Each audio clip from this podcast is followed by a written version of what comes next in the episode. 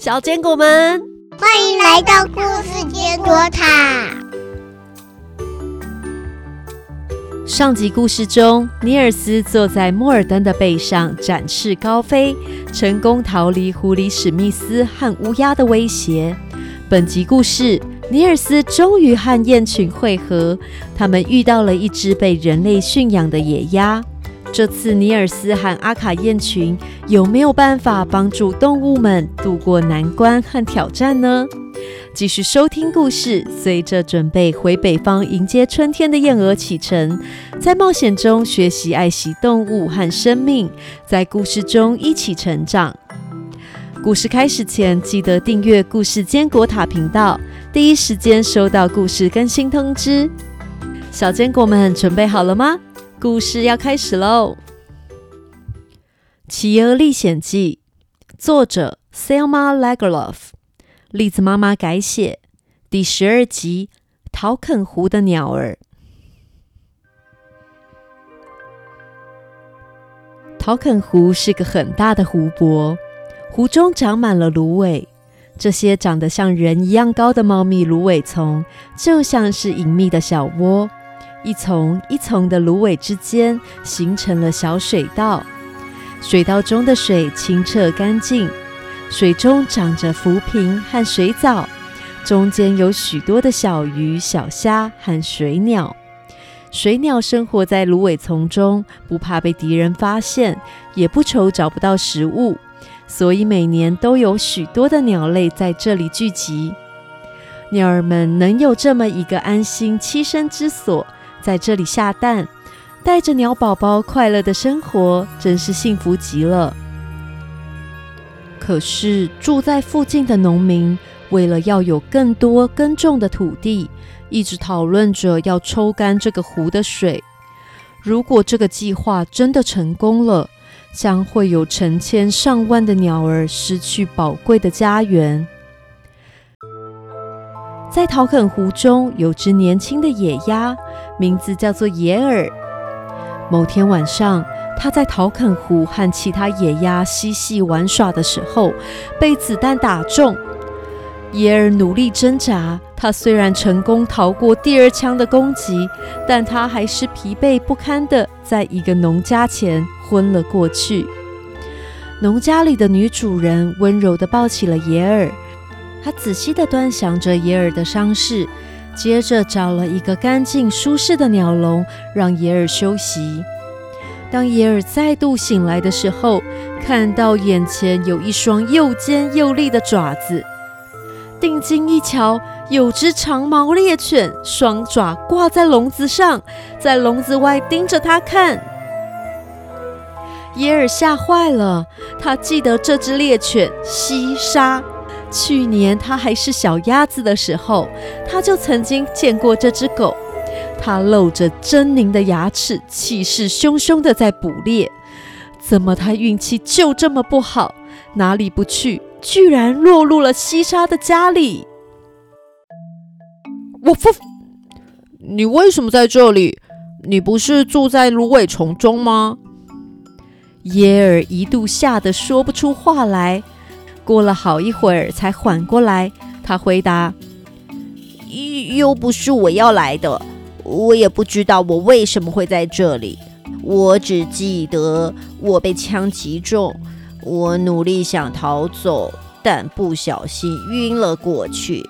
在醒来的时候，就在这儿了。”我发，原来如此，可能是主人想帮你养伤。主人有交代。在房子里不可以咬其他的动物。主人既然让你进来，就代表你不是我的猎物。你不用怕，我不会对你怎样的。说完话，西沙就走到壁炉的旁边，悠闲的趴下，很快的睡着了。耶尔也放松了起来，开始吃起笼里的饲料和水。过没有多久，也睡着了。接下来的日子，野尔在笼里吃完睡，睡完吃，渐渐恢复了精神。女主人帮他敞开鸟笼，野尔摇摇晃晃的试着走出笼外。但他只走几步就跌倒，爬不起来。这时，西沙走向野尔，对着野尔张开大嘴：“完蛋了，完蛋了，这次死定了！”没想到，西沙轻轻地捡起耶尔，把它慢慢地放回鸟笼之中。西沙就这样获得了耶尔的信任。当耶尔再踏出鸟笼时，他走到西沙的身边。把身体窝在西沙的前爪之间。接下来的每个晚上，耶尔和西沙都用同样的姿势入眠，两人成为了好朋友。耶尔不只喜欢西沙，他更喜欢女主人。每次女主人喂他食物，他都会撒娇的用头磨蹭女主人的手。耶尔完全忘了自己之前为什么会害怕狗和人类。他只觉得西沙和女主人又亲切又对自己好好，他好想赶快康复。他迫不及待想回到陶肯湖，告诉自己的伙伴：人类和狗一点都不危险。不过，耶尔一点也不喜欢这个家的猫萝莉。喵，你以为主人对你好是喜欢你吗？等你长得又肥又胖，他们就会把你煮来吃了。喵！你你你你胡说！喵！家里就你听不懂人类说话。西沙对人类的指示百依百顺，我就不一样了。他们的计划我都知道。哼，喵！才不可能！人类很善良，他们才不会这样。过了几天，耶尔完全康复了，甚至可以在屋里飞来飞去。不止女主人疼爱他，孩子也成为他亲密的好朋友。就在耶尔开始想，如果可以一辈子住在这里。可比回到陶肯湖里更幸福呢。有一天早上，女主人在耶尔身上绑了链子，让耶尔飞不起来，还把耶尔交给农庄里的一个男人。这个男人抱着耶尔来到陶肯湖边。陶肯湖的冰已经融化了，水草深深扎了根，绿色的叶鞘冒出了湖面。许多候鸟也都回到了陶肯湖生活。这个男人划着小船，载着西沙和耶尔来到了湖的中间。一心认为人类善良友善的耶尔对身边的西沙说：“奇怪，我们来这里干嘛？还有，干嘛把我绑得这么紧啊？”这个男人为什么要带枪呢？坐得挺挺的西沙没有回答。这天，西沙异常沉默。这个男人把船划到芦苇丛旁，他就藏身在芦苇丛中。野尔的翅膀被绑着，在船上走来走去。野尔发现了以前认识的野鸟，兴奋地对鸟儿大喊着。朋友们看到野尔开心的飞了过来，几声枪响，野鸭掉落到水中。西沙马上冲上去猎捕了三只野鸭。野尔这时候才明白，原来自己被当成诱饵了。悲愤交加的他后悔极了，他再也不和西沙说话，回到农庄也不在西沙的双腿间睡觉。他走到鸟笼间，郁郁不乐地睡着了。第二天，他又被带回同一个地方。这次，他只要看到野鸭，立刻大喊：“不要过来！快走开！这里有猎人！猎人在芦苇丛中，千万不要过来！”这一天，耶尔全神贯注，只要有任何的鸟类靠近，就会出声警告。就连遇到平常和野鸭争地盘的鸟，它也会提醒。一整天下来，耶尔一口水、一根草都没吃。他不想有任何一只鸟再遇到不幸。这一天，带着枪的男人没有机会开出任何一枪。虽然没有猎到猎物，不过这天西沙的心情看起来比昨天好得多。回到家里，西沙衔着野尔，把野尔放在自己的双腿间，抱着野尔入睡。但是耶尔一点也不想再待在这个家里，他把嘴埋进翅膀中，佯装入睡。不管是女主人还是孩子来找他，他都不想理会。隔天，耶尔又被带到陶肯湖，他一如往常的警告着鸟儿留意猎人。这时，有个露丝的巢飘向了耶尔身边的沙洲，他发现竟然有个小人在巢里，他拿着两个小木片，把巢当作小船，一路向耶尔划去。耶尔，我是来救你的，你尽量靠近水边，我会帮你把链子解开。这个小人用细草把巢绑在岸边，提心吊胆的担心猎人发现他。这时，天上飞过一群燕鹅，耶尔和猎人也发现了。快飞走，快飞走！这里有猎人呐，快逃啊！雁群飞得很高，子弹根本射不到这么高的地方。猎人一直注意着雁群，完全没有发现有个小人用小刀割断了耶尔身上的链子，更没有发现野尔要振翅高飞了。猎人没有发现，但西沙发现了，他冲上去压住了野尔。这只小狗，你听我说，如果你真的是只好狗。你就不应该让无辜的野尔被困在这里，天天到湖边当诱饵。西沙低头看着野尔，回答：“我，我只是舍不得失去一个朋友。你说的对，野尔应该回到他想去的地方。”说完话，就松开了爪子，看着野尔载着小人飞向自由的天空。耶尔离开后，农家的狗、猫显得无聊了起来，连女主人也开始想念起耶尔的叫声。不过，最想念耶尔的是他们家三岁的孩子贝拉。他听说耶尔回到陶肯湖里了，为什么会这样呢？要怎么做耶尔才会愿意再回来呢？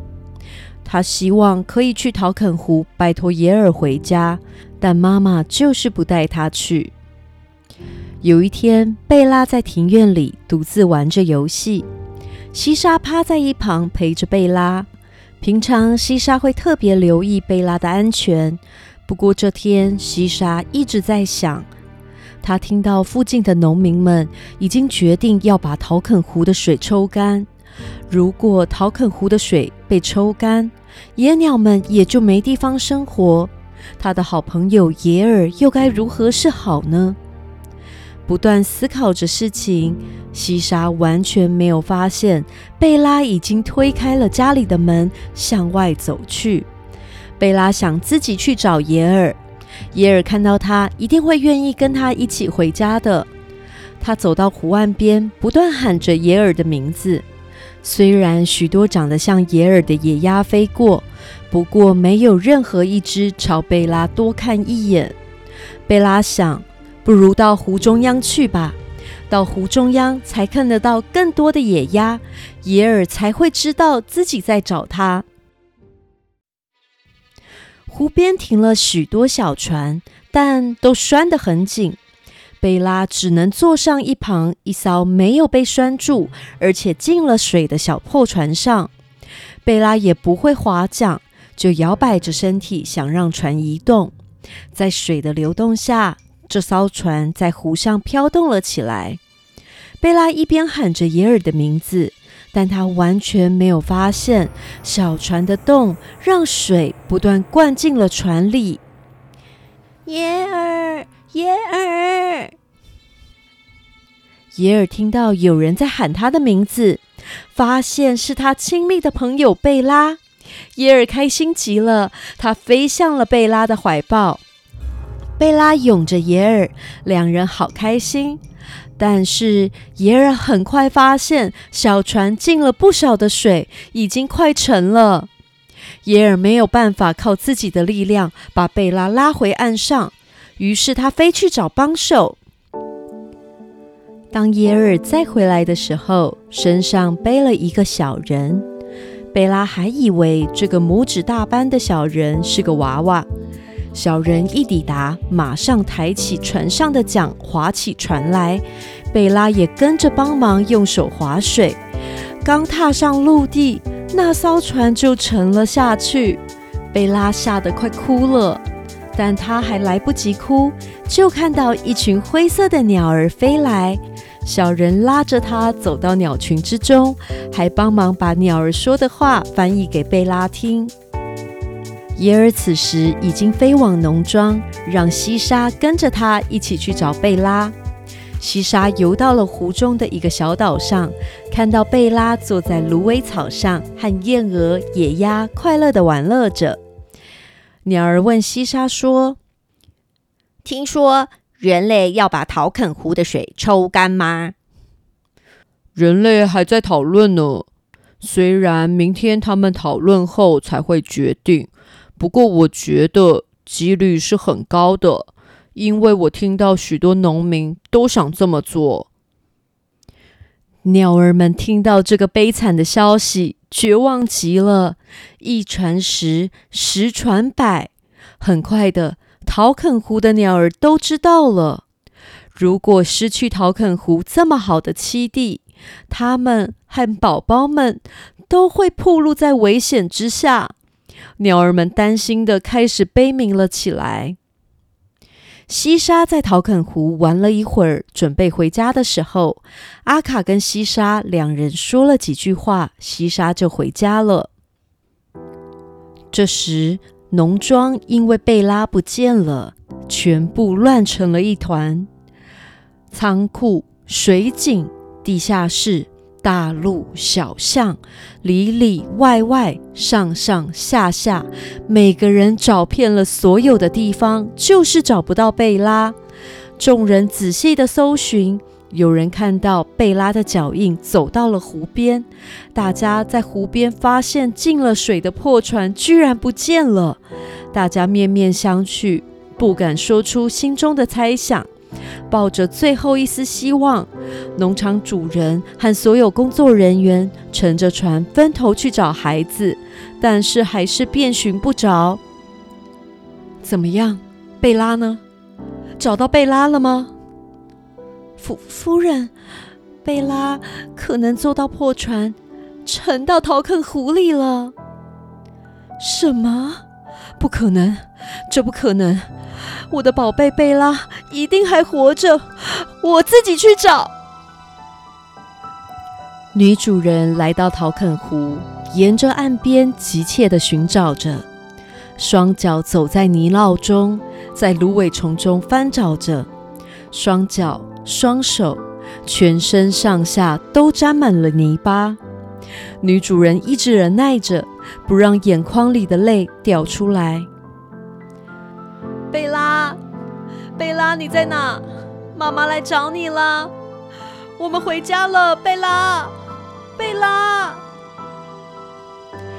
他听到陶肯湖里的鸟儿也像在悲鸣一样。奇怪，鸟儿为什么这么难过呢？此时，一群鸟从他眼前经过。那是一个鸟妈妈带着一群鸟宝宝。他们边走边发出悲凄的叫声。女主人想起众人讨论着要抽干陶肯湖的计划。如果把这里的水抽干，所有的鸟儿不就没有家了？没有安全的地方，它们又要怎么筑巢、生蛋、照顾宝宝呢？明天大家就要决定要不要把水抽干。怎么这么巧？在这个时候，贝拉就不见了。